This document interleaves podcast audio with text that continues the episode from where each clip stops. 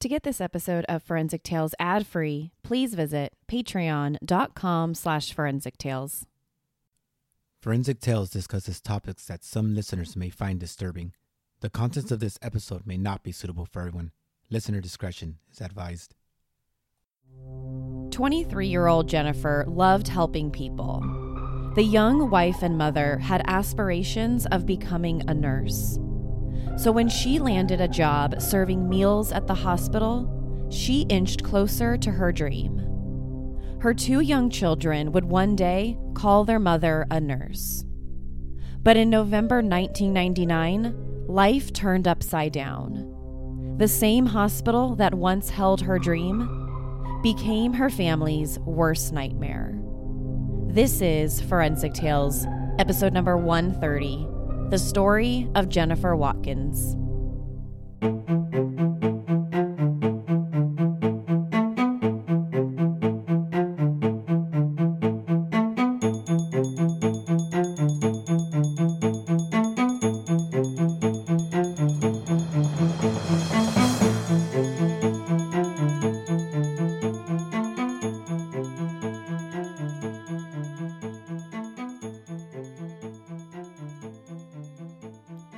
Welcome to Forensic Tales. I'm your host, Courtney Fretwell Areola. Forensic Tales is a weekly true crime podcast covering real, spine tingling stories with a forensic science twist. Some cases have been solved with forensic science, while others have turned cold. Every remarkable story sends us a chilling reminder that not all stories have happy endings. As a one woman show, your support helps me find new exciting cases, conduct in depth fact based research, produce and edit this weekly show. As a thank you for supporting the show, you'll get early ad free access to weekly episodes, shout outs in episodes, priority on case suggestions, and access to weekly bonus episodes. To support Forensic Tales, please visit patreon.com slash forensic tales or simply click the link in the show notes. You can also support the show by leaving a positive rating with a review. Now, let's get to this week's case. On Monday, November 8th, 1999, two elevator maintenance workers arrived at Memorial Hospital in Colorado Springs, Colorado. Colorado Springs is a densely populated community that sits on the eastern foot of the Rocky Mountains. It's a place known for the Garden of the Gods, Pikes Peak, and is the location of the official U.S. Olympic and Paralympic Training Center. But on that cold November morning, Colorado Springs became known for something far more sinister. The two elevator maintenance workers arrived at Memorial Hospital to service the hospital's elevators. The entire hospital had been under renovation for months. Improvements to the elevators were just one small aspect of the project. Shortly after arriving at the hospital, the workers went to the eighth floor to begin work. Since the hospital was under renovation, only a few people had access to the hospital's eighth floor. Only members of the hospital's maintenance team and other workers were granted access. The two workers noticed a strong, foul smell as soon as they got to the eighth floor. It smelled like something was dead. Maybe an animal, the workers thought. They knew the area was blocked off to the public, so perhaps some animal crawled up there through the elevators and got stuck. They followed the scent to a stairway slightly to the side of the elevators. As they inched closer, the smell's intensity increased.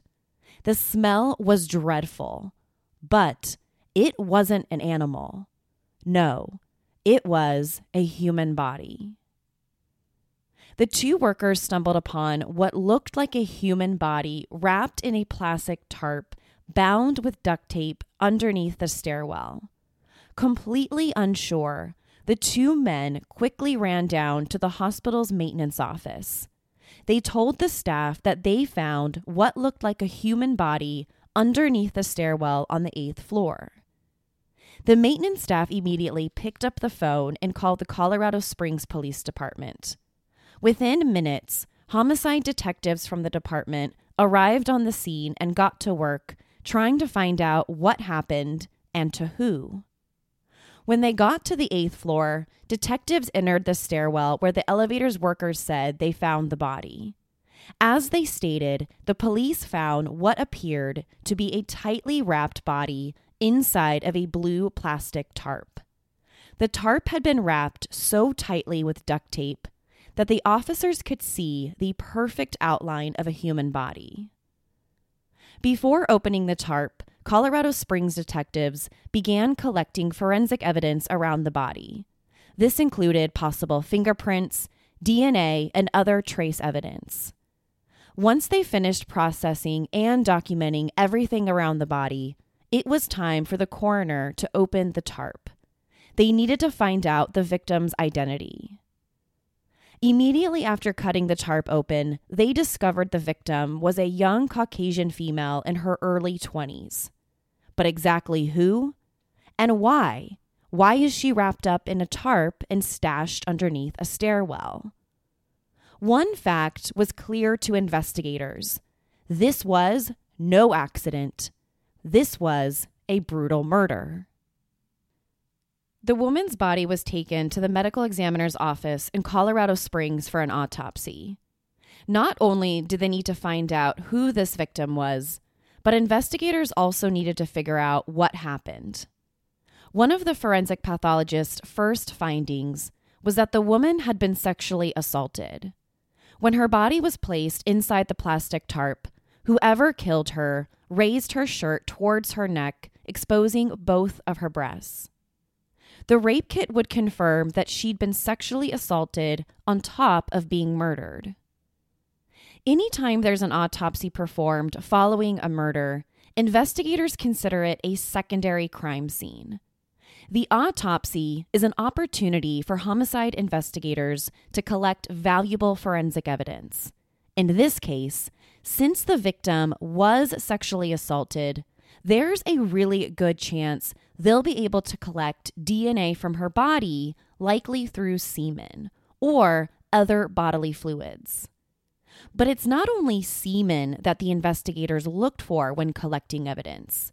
They also studied her injuries to find out what type of weapon may have been used. They looked for anything that might tell them who was responsible. But before that, they needed to identify her. To help in this process, the pathologists documented everything they could about her her height, her weight, any identifying markers like tattoos or birthmarks. Then they also took the victim's fingerprints. Through those fingerprints, Colorado Springs investigators could make a positive identification. The victim was 23 year old Jennifer Watkins. Colorado Spring detectives instantly recognized her name. Only two days before the elevator workers discovered her body, Jennifer's family reported her missing on November 6, 1999. Before her disappearance, Jennifer was a 23 year old young mother just a few weeks away from her 24th birthday. She lived in Colorado Springs with her husband, Michael Watkins, and their young children a three year old son and an 11 month old daughter. A few months before her family reported her missing, Jennifer got a job working for the Memorial Hospital, the same hospital where her body was discovered. This job at Memorial Hospital meant everything to Jennifer.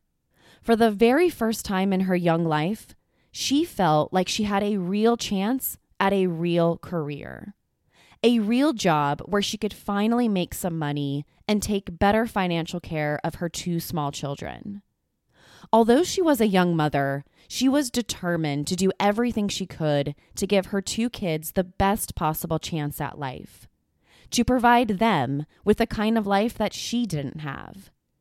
Jennifer's job at the hospital was also her chance to fulfill her dream of becoming a nurse one day. Jennifer's managers and coworkers seemed to like Jennifer just as much as she liked them. Her supervisors described her as a good and reliable worker, and her coworkers couldn't say one bad thing about her. They all loved working with her. Jennifer was friendly and reliable. That's why her sudden disappearance and tragic murder came as such a shock. According to Jennifer's mom, her daughter had woken up early on November 6th to drop her two kids off at her house. This was something that Jennifer did most mornings because her mom would watch the kids while Jennifer went to work. Michael also worked at the same hospital, but he worked in the housekeeping department and he was assigned the night shift. So Jennifer would go to the hospital from 9:30 a.m. to 7:30 p.m. and Michael would go in at 11 p.m. each night. So while Michael slept during the day and Jennifer went to work, Jennifer's mom watched the two small children. According to Jennifer's mom, after dropping the kids off at her place, Jennifer went back home. As soon as she got back home, Jennifer called the hospital. She told her supervisor that she was going to be into work a little bit later that day. Her typical shift at the hospital was from 9:30 to 7:30, but on this particular day, she was going to come in a little bit later. At 10:33 a.m., Jennifer started her shift at the hospital. Her shift that day was typical. As a dietary aide in the hospital's cafeteria, Jennifer was in charge of dropping off and picking up the food trays throughout the hospital. She would take the trays up to the appropriate floors. The nurses would deliver the food to their patients, and then later on, Jennifer would return and collect the trays. This was Jennifer's daily project. Jennifer's mom and husband grew concerned when Jennifer didn't return home that night to pick up the kids. This was entirely out of character for Jennifer. She was a wonderful mother who took good care of her three year old son and 11 month old daughter. She also never told her mom or Michael that she was planning on going anywhere after work that day. Once the pathologist identified Jennifer's body, investigators next needed to figure out how she was killed. So the pathologist studied her significant injuries. When her body showed up for the autopsy, her head and face were covered with blunt force trauma injuries. During the autopsy, the pathologist noted that she had massive hemorrhaging in her head or bleeding in her brain.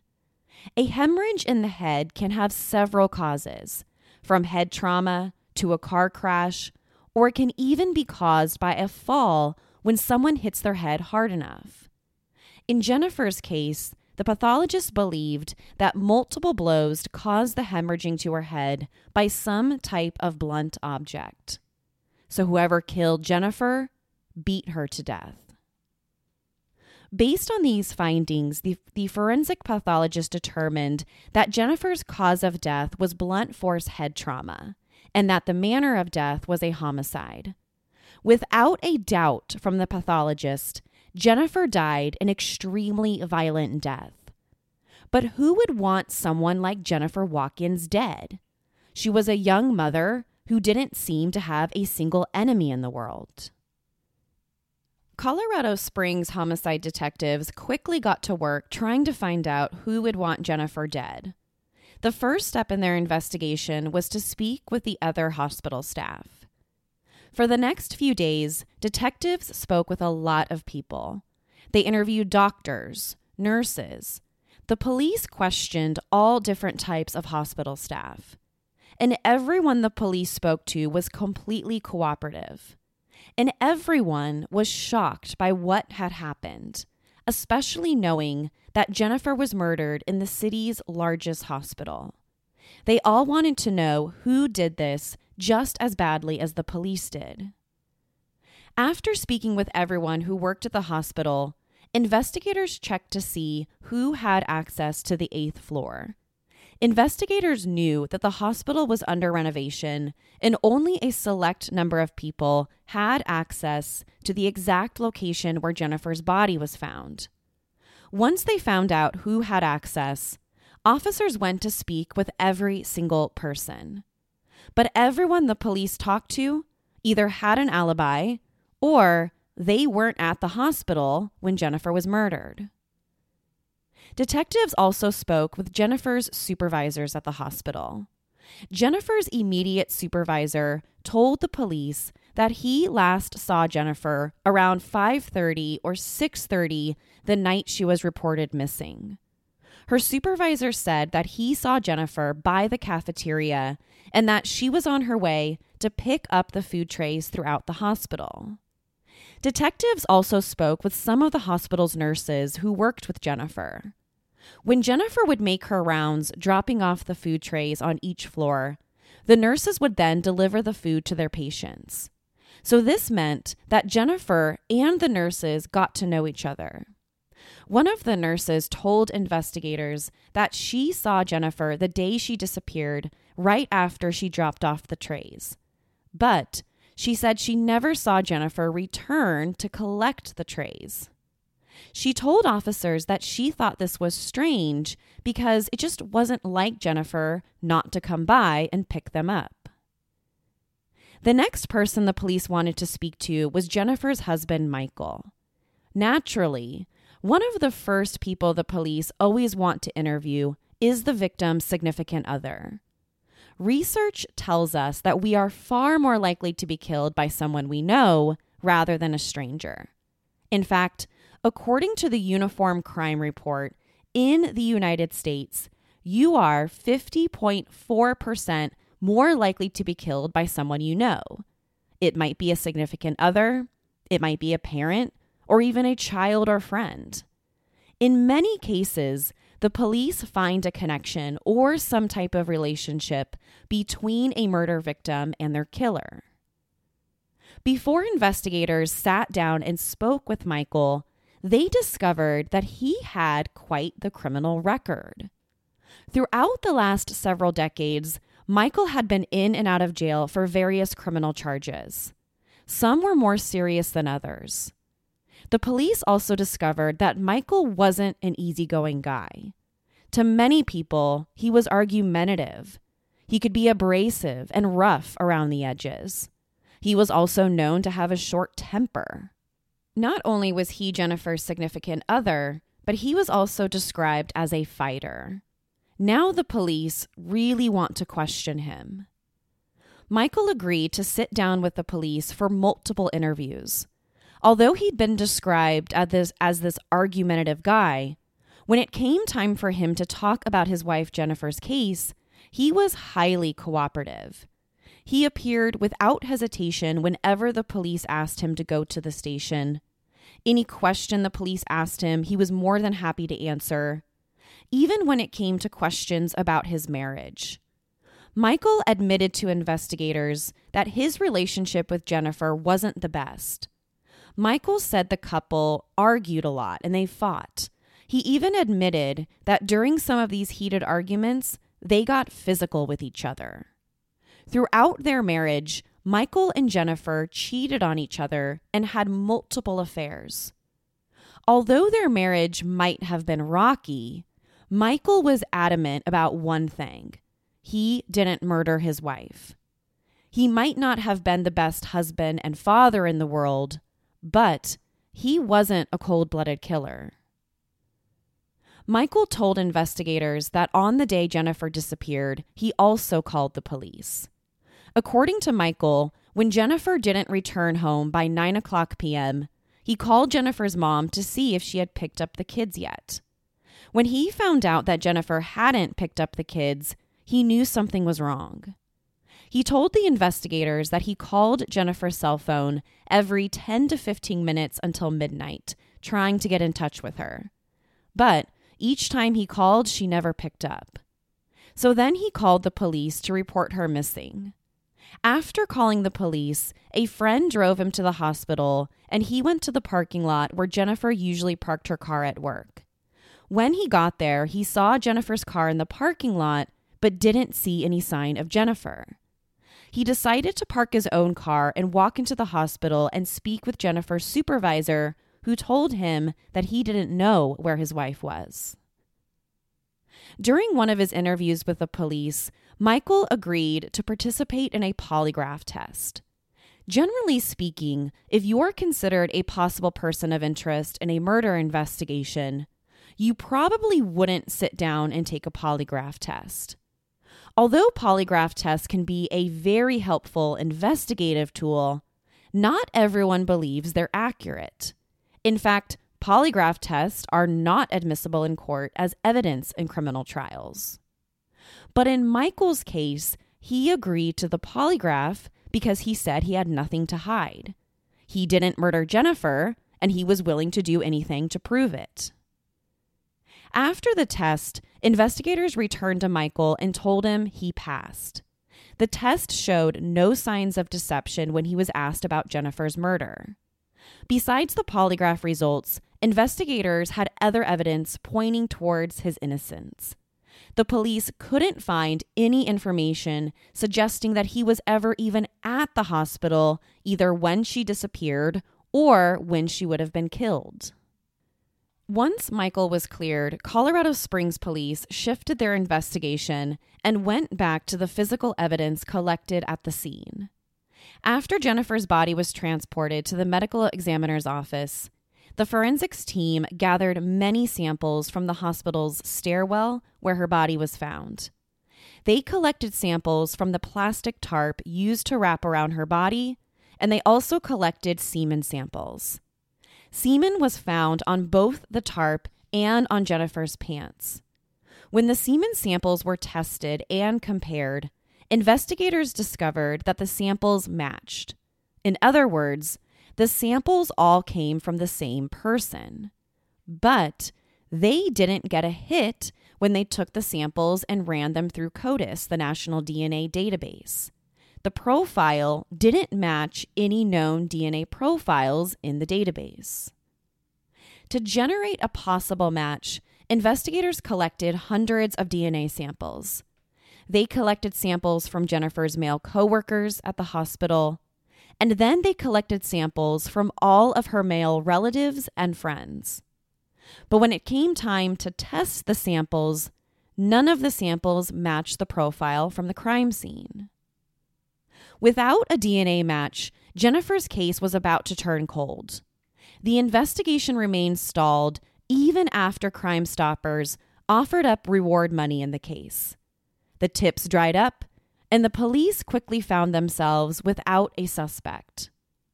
The residents of Colorado Springs were left wondering if they would ever find out who was responsible for murdering a young mother. Hey, Forensic Tales listeners, Courtney here. Do you hate listening to ads?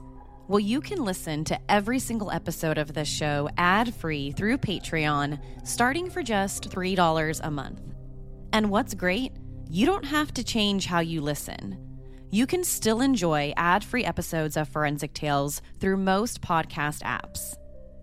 As a patron, you'll also get other great perks, like weekly bonus episodes this is where I give you my reaction to each week's story that I don't share in regular episodes. But more importantly, your support means I can continue to deliver high quality weekly true crime stories. Don't forget, Forensic Tales is just a one woman show. If you're interested in learning more, go to patreon.com slash forensic tales. That's patreon.com slash forensic tales. There's also a link in the show notes. Now, back to the episode. Over the years, Colorado Springs detectives never gave up or stopped thinking about Jennifer's case. But without any new leads, most detectives once assigned to Jennifer's case were now being reassigned to newer ones and Jennifer's family was left with the cruel reality that they might never find out who did this. By 2017, Jennifer's murder had remained unsolved for almost two decades. Her two young children grew up to become adults themselves, and her husband, Michael Watkins, did his very best to move on with life. But by 2017, there was new hope brought to the investigation and it came from a brand new company in Virginia. Founded in 2016, Parabon Nanolabs is a private lab that specializes in advanced DNA testing and forensic genetic genealogy. Staffed by scientist and technologist, Parabon Nanolabs uses cutting edge therapeutic and forensic products by leveraging the power of advanced DNA testing. Since its beginning, they've been best known for their Snapshot Advanced DNA Analysis platform. Snapshot takes information from an unknown individual's DNA and makes predictions of their ancestry and physical appearance, such as skin color, hair color, and eye color. Each person has a series of different complex traits influenced by genetics and environmental factors. Snapshot works by analyzing an unknown person's DNA and using that DNA profile to generate a composite sketch of what that person might look like. Once they have a sketch, Parabon Nanolabs can turn it over to law enforcement to help generate new investigative leads, narrow down suspect lists, or even help solve human remains cases. In 2017, Colorado Springs detectives decided to reach out to Parabon Nanolabs. They heard about their snapshot technology and knew the company was at the forefront of genetic genealogy, combining genetic analysis with traditional, historical, genealogical research. In criminal investigations, genetic genealogy has been used to identify remains or suspects by matching the DNA of a family member. Genetic genealogy is particularly useful in cases where law enforcement has a suspect's genetic DNA profile, but they haven't been able to make an identification. The profile doesn't match any known offender in any DNA database.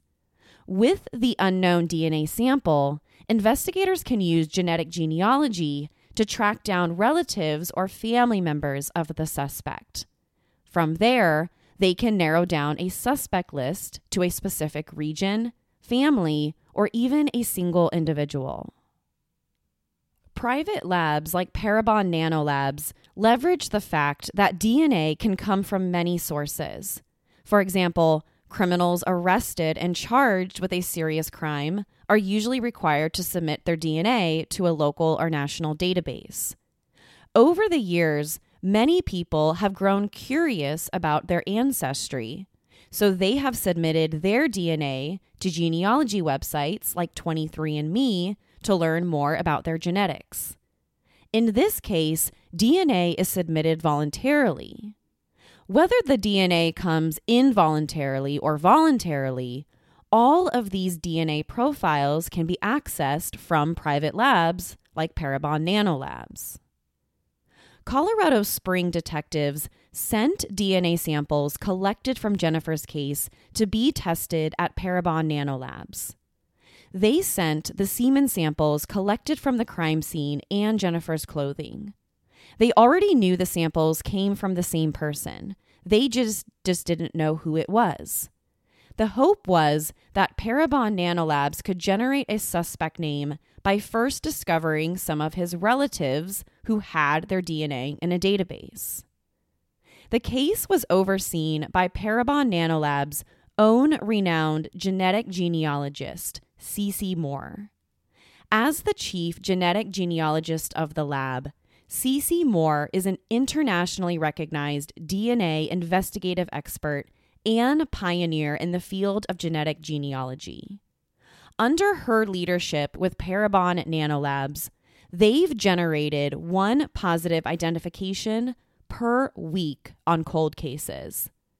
Her work has brought much needed justice to grieving families of both crime victims as well as missing persons.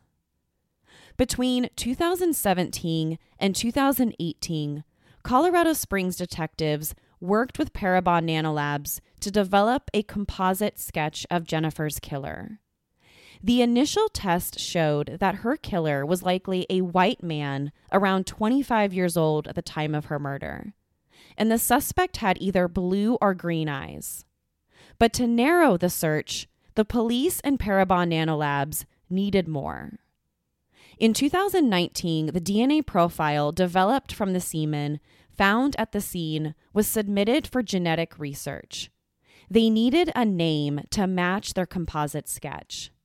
Then it was time for one of the investigators' newest tools genetic genealogy. For the next 12 months, scientists at Parabon Nanolab searched for a family name or relative of Jennifer's killer. They searched for anyone that could help them identify the man who eluded them for over 20 years. Finally, in the summer of 2020, they got a hit. In August of 2020, Colorado Springs police detectives were notified of a potential lead on the unknown DNA profile. Parabon Nanolab had identified a guy named Ricky Severt. Colorado police discovered that Ricky Severt was 29 years old at the time of Jennifer's murder. They also found out that he physically resembled the composite sketch. He was a white male in his 20s with green eyes. But even more interesting was where Ricky Severt worked at the time of Jennifer's murder. Detectives discovered that Ricky worked in the Colorado Springs Memorial Hospital maintenance department since April of 1998, the year before Jennifer was murdered. Since he worked in maintenance, he had access to the eighth floor. The name Ricky Severt wasn't foreign to Colorado Springs investigators. Early in their investigation, the police interviewed Ricky about Jennifer's case. He was one of the first people the police questioned. During his initial interview, Ricky told the police that he worked the swing shift at the hospital the day Jennifer disappeared. His shift was from 3 to 11 p.m. But Ricky denied having anything to do with the murder. In fact, he said that he didn't know Jennifer Watkins. He said he had never met her before. Although he worked at the same hospital and had access to the eighth floor, he had nothing to do with it. Without any evidence linking him to the murder, the police cleared him, and he wasn't considered a suspect at least not back in 1999. As soon as Parabon Nanolabs identified the DNA profile as belonging to Ricky Severt, Colorado police wanted to speak with him. But there was one huge problem Ricky Severt is dead. Ricky Severt died in a car accident on November 2nd, 2001, on Highway 94, just east of Colorado Springs. He was killed two short years after Jennifer's murder. Unfortunately, investigators could never confront him about Jennifer's case. Although investigators couldn't speak with him face to face, they still had the cold, hard evidence. In 2020, the Colorado Bureau of Investigation analyzed DNA obtained from Ricky Severt's family members, including his daughter. As soon as they found out who Ricky Severt was, the police contacted his family members and told him about his connection to Jennifer's murder. Immediately, Ricky's daughter provided a DNA sample so that her sample could be compared to the DNA collected at Jennifer's crime scene. If the police couldn't get Ricky's DNA, the next best thing was to get his family's DNA. The test determined that 99.99994% of the population could be excluded from being Jennifer's killer, except for Ricky Severt. On October 1st, 2020, Jennifer's case was sent to the 4th Judicial District Attorney's Office for review. Two months later, in December 2020, the court ruled on the case. Officials determined that Ricky Severt was responsible for Jennifer's murder. The decision might provide some answers for Jennifer Watkins' family and children, but it doesn't mean justice. Since Ricky Severt was killed two years after murdering Jennifer, her family will never see him be held accountable. We also may never find out a motive. We will never know why Ricky targeted Jennifer that day, why he sexually assaulted her, or why he killed her, wrapped her body in that plastic tarp, and left her underneath that stairwell on the hospital's eighth floor. It's unclear whether Jennifer and Ricky Severt had met before she was killed. Although they both worked at the hospital, it's possible that the day he killed her was the very first time Severt had ever met Jennifer. The only evidence linking Ricky Severt to Jennifer is the DNA he left behind on her body and clothing. After almost two decades of searching, Colorado Spring investigators, with the help of Parabon Nanolabs, were able to use genetic genealogy to solve this cold case. Following the December 2020 court ruling deeming Ricky Severt responsible for Jennifer's murder, Colorado Springs Police Department Chief Vince Niski made a public statement. Quote, After all these years, we are grateful to finally give Jennifer Watkins' family the answers they deserve.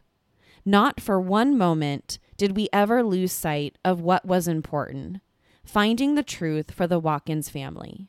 End quote. He went on to thank all of the agencies and units that helped solve the case for the last 21 years.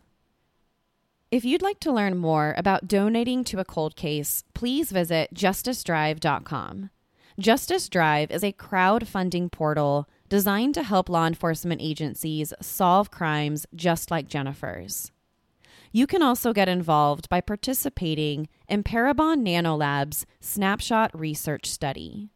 You can join the study by logging onto their website and answering questions about your ancestry and appearance, taking images of yourself using their study iPhone app, and uploading a DNA genotype file from a recreational genomics company if you have one. By participating, you'll help detectives solve crimes around the world, just like Jennifer's. In addition, you can help solve more crimes by expanding the database that helps investigators bring justice to the victims. You can make a difference with this one. Please see the links in the show notes for more information about Parabon Nanolabs, as well as information about Justice Drive. To share your thoughts on Jennifer Watkins' story, be sure to follow the show on Instagram and Facebook. To find out what I think about the case, sign up to become a patron at patreon.com slash forensic tales. After each episode, I release a bonus episode where I share my personal thoughts and opinions about the case. To check out photos from the case, be sure to head to our website, forensictales.com. Don't forget to subscribe to Forensic Tales so you don't miss an episode. We release a new episode every Monday. If you love the show, consider leaving us a positive review or tell friends and family about us. You can also help support the show through Patreon. Thank you so much for joining me this week. Please join me next week. We'll have a brand new case and a brand new story to talk about. Until then, remember, not all stories have happy endings. Forensic Tales is a Rockefeller audio production. The show is written and produced by me, Courtney Fretwell Areola. For a small monthly contribution, you can help create new compelling cases for the show, help fund research, and assist with production and editing costs. In addition, for supporting the show, you'll become one of the first to listen to new ad free episodes and snag exclusive show merchandise not available anywhere else. To learn about how you can support the show, head over to our Patreon patreon.com slash forensic tales, or simply click the support link in the show notes. You can also support the show by leaving a positive review or telling friends and family about us. Forensic Tales is a podcast made possible by our Patreon producers Tony A., Nicole L., David B., Nicole G., Paula G., Christine B., Karen D, Nancy H, Sherry A, and Jamie Y. If you'd like to become a producer of the show, head over to our Patreon page or send me an email at Courtney at forensictales.com to find out how you can become involved. For a complete list of sources used in this episode, please visit forensictales.com. Thank you for listening. Your support means the world to me. I'll see you next week. Until then, remember not all stories have happy endings.